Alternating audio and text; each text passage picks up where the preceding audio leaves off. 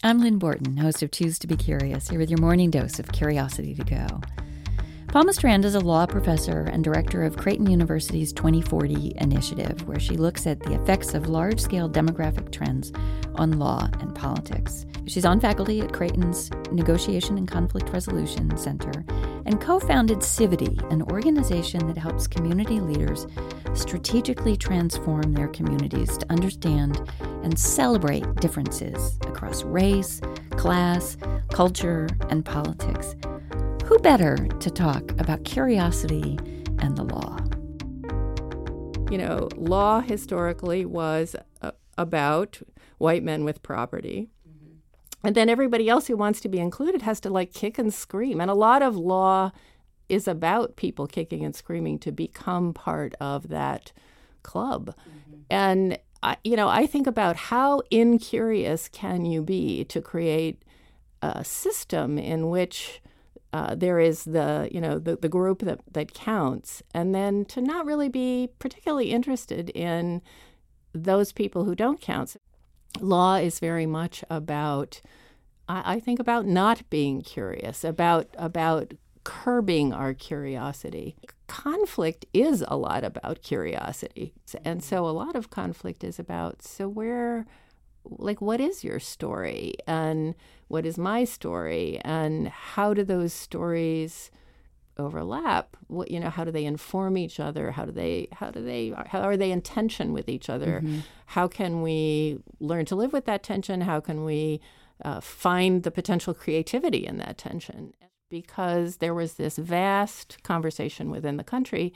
And that led to these changes in politics that led to these changes in law. To me, that's the social construction of law. And that's not either a natural rights view or a um, positivist view. And it's very grounded in um, in communities and and, in conver- the stories of and in the stories of those communities. And you can't get there without asking for those stories. No, and if law, yeah. which I think lawyers do all the time, ignores that social grounding, then you have this, I think, very, um, very thin, sort of pathetic, very rigid and incurious view of what law is all about, as opposed to what I think it could be, and to a large degree, what it is, but we don't really talk about it very much.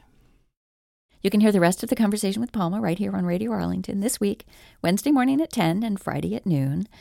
Choose to Be Curious is a show all about curiosity. We talk about research and theory, but mostly it's conversations about how curiosity shows up in work and life. We've talked about curiosity in everything from aging to zoo animals and it always seems to come back to the importance of listening. Dr. Ellen Fox is a healthcare ethics consultant and was chief architect of the Veterans Administration's award winning integrated ethics model. She spoke to that very same need when she joined me to talk about curiosity and ethics consultation.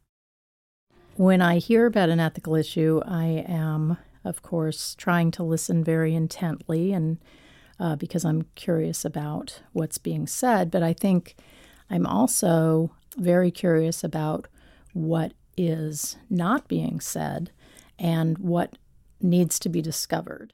Because it's an ethics issue, you, by definition, are going to have conflicting perspectives probably on this issue. So you need to um, not just accept uh, at face value the information that's presented, but go beyond that and think about what is the other perspective what are, what are the other facts that i'm not hearing about or what is wrong with yeah. the facts i'm hearing and and so i bring curiosity to the exploration of the facts and taking you know a rigorous approach to making sure that the facts are accurate but also to the values perspectives and so you need to hear firsthand what the different perspectives on the case are and you will always learn something by doing that.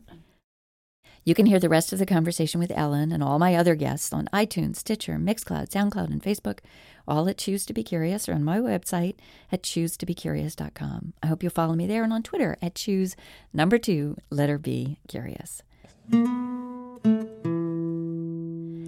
James Ryan, who was the dean of Harvard School of Education and is now president at the University of Virginia, gave a commencement address at Harvard a few years back in which he posed five deceptively simple questions that he hoped would help guide his graduates into their futures. Last on the list, he encouraged his audience to ask themselves what truly matters. You'll just have to go and read his book or check my Facebook page for the other questions. But in the end, isn't that the most important question anyway?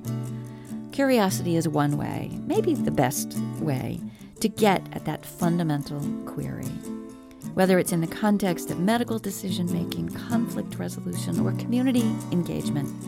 So, as you go into your day, ask yourself do I know what truly matters to someone other than me?